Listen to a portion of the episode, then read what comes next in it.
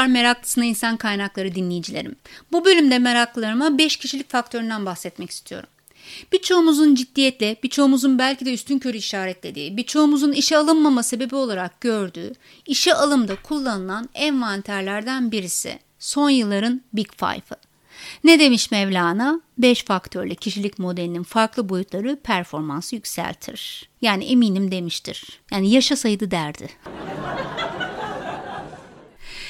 Yalnız önce üzerine makaleler, araştırmalar yapılan, şiirler, kitaplar, şarkılar yazılan bu kişilik nasıl olmuş da 5 adete kadar inmiş birlikte bir bakalım. Size kısacık bir hikaye anlatacağım. Yıl 1900, 1900'lerin başı. Sir Galton diyor ki dili örnekleyerek kişilik özelliklerinin ayrıntılı bir sınıflandırmasını yapabiliriz. Buna da sözcüksel varsayım adını vermiş. Bu ortaya koyduğu varsayımı meraklı iki kafadar Alport ve Edward uygulamaya koyuyorlar. Yıl 1936. Oturuyorlar kapsamlı bir sözlük inceliyorlar. Yani davranışlara atıfta bulunan yaklaşık 18 bin tane sözcük buluyorlar bu sözlükten. Hmm. Sonra da bunlar arasından belirsiz olanları ve eş anlamlıları eliyorlar. Kalıyor ellerinde 4500 adet sözcük. E sonra bunu nasıl 5'e iniyor? Şöyle. E, tabii e, birisi bir şeyi başlattığı zaman ipin ucunu çekenler var. Bunlardan bir tanesi de Cattell. O da 1940 yılında Alport ve Edward'ın listesini alıyor önüne bir daha eleme yapıyor. Kaça indiriyor? 171'e. Yani sonra başka bir fikir geliyor aklına. Bu 171 de biraz fazla gel geliyor sanırım. Bir deney yapayım diyor. Deneklere tanıdıkları insanların bu sıfatlarla oylamalarını istiyor. Ee, böylece 35 kişilik özelliğine kadar indiriyor. 171'den 35'e iniyor. Buna da kişilik küresi diyor. Daha sonra 1957'de Cattell ve Mead bu kişilik küresi çalışmasını alıyor. Bunları iyicene bir inceliyor ve sonuçta birçoğumuzun da bildiği 16PF dediğimiz 16 kişilik faktörle ilgili kişilik anketini geliştiriyor.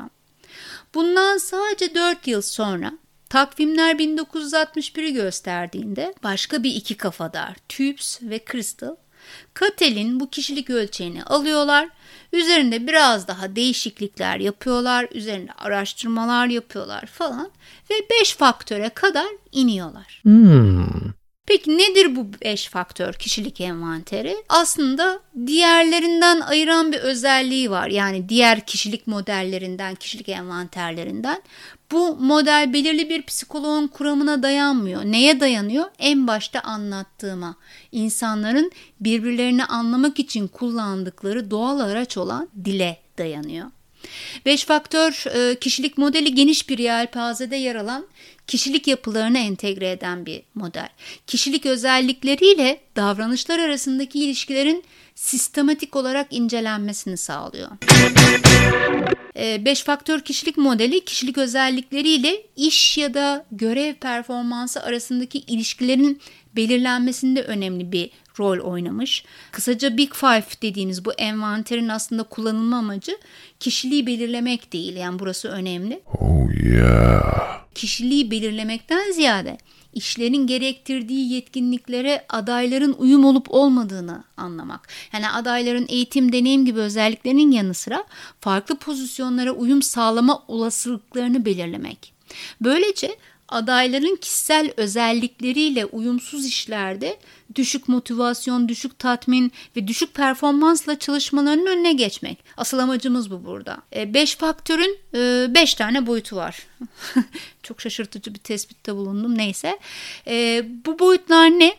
E, şimdi elinize bir kalem alın. Şöyle karşı e, ortasından tutun. Şimdi kalemin bir ucunda e, bir faktör varken e, onun diğer ucunda faktörün bir başka boyutu var. Şöyle ki mesela bir kalemin bir ucunda dışa dönüklülük varsa dışa dönüklülüğün en yüksek puanı olduğunu düşünün. Ee, diğer ucunda da içe dönüklülük var. İçe dönüklülüğün en yüksek puanı. Yani burada doğru, yanlış, olumlu, olumsuz bir şey ölçmüyoruz. Bu envanterde kişinin dışa dönüklülük ile içe dönüklülük arasında hangi seviyede olduğunu ölçüyoruz. Ve bunun hangi meslek hangi görevler için uyumlu bir oran olduğuna bakıyoruz. E, bunun gibi bir başka boyut da sorumlulukla amaçsızlık. Yani bir tarafta sorumluluk bir tarafta amaçsızlık. Teraziyi böyle e, ölçüyoruz. Başka bir e, faktör uyumlulukla kendine odaklılık. Yani bulunduğu gruba, e, içinde bulunduğu organizasyona, arkadaşlarına e, uyumluluğu ya da e, bunun dışında tamamen kendine ne kadar odaklı olduğu iki uçlar.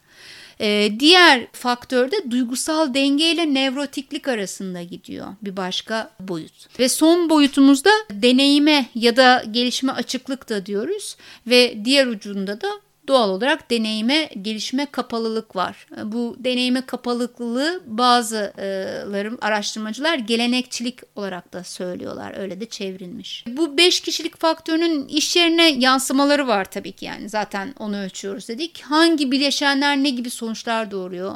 Yani bunları da merak ediyoruz tabii ama önce şunu rahatlıkla söyleyebilirim ki kişinin özelliğinin bazı bileşenleri bağlamsal performansı yükseltiyor. Nedir bu bağlamsal performans? İşin psikolojik, sosyal ve organizasyonel etkinliğine katkıda bulunan davranışları yükseltmek. Yani duygusal bir performanstan bahsediyorum, duygusal bir bağlılıktan.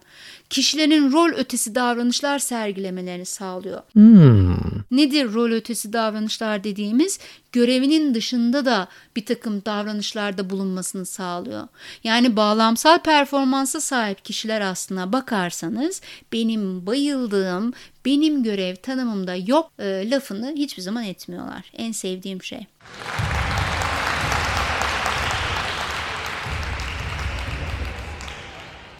Evet, bu boyutların e, nereden geldiğini, nasıl ilerlediğini e, anlattım.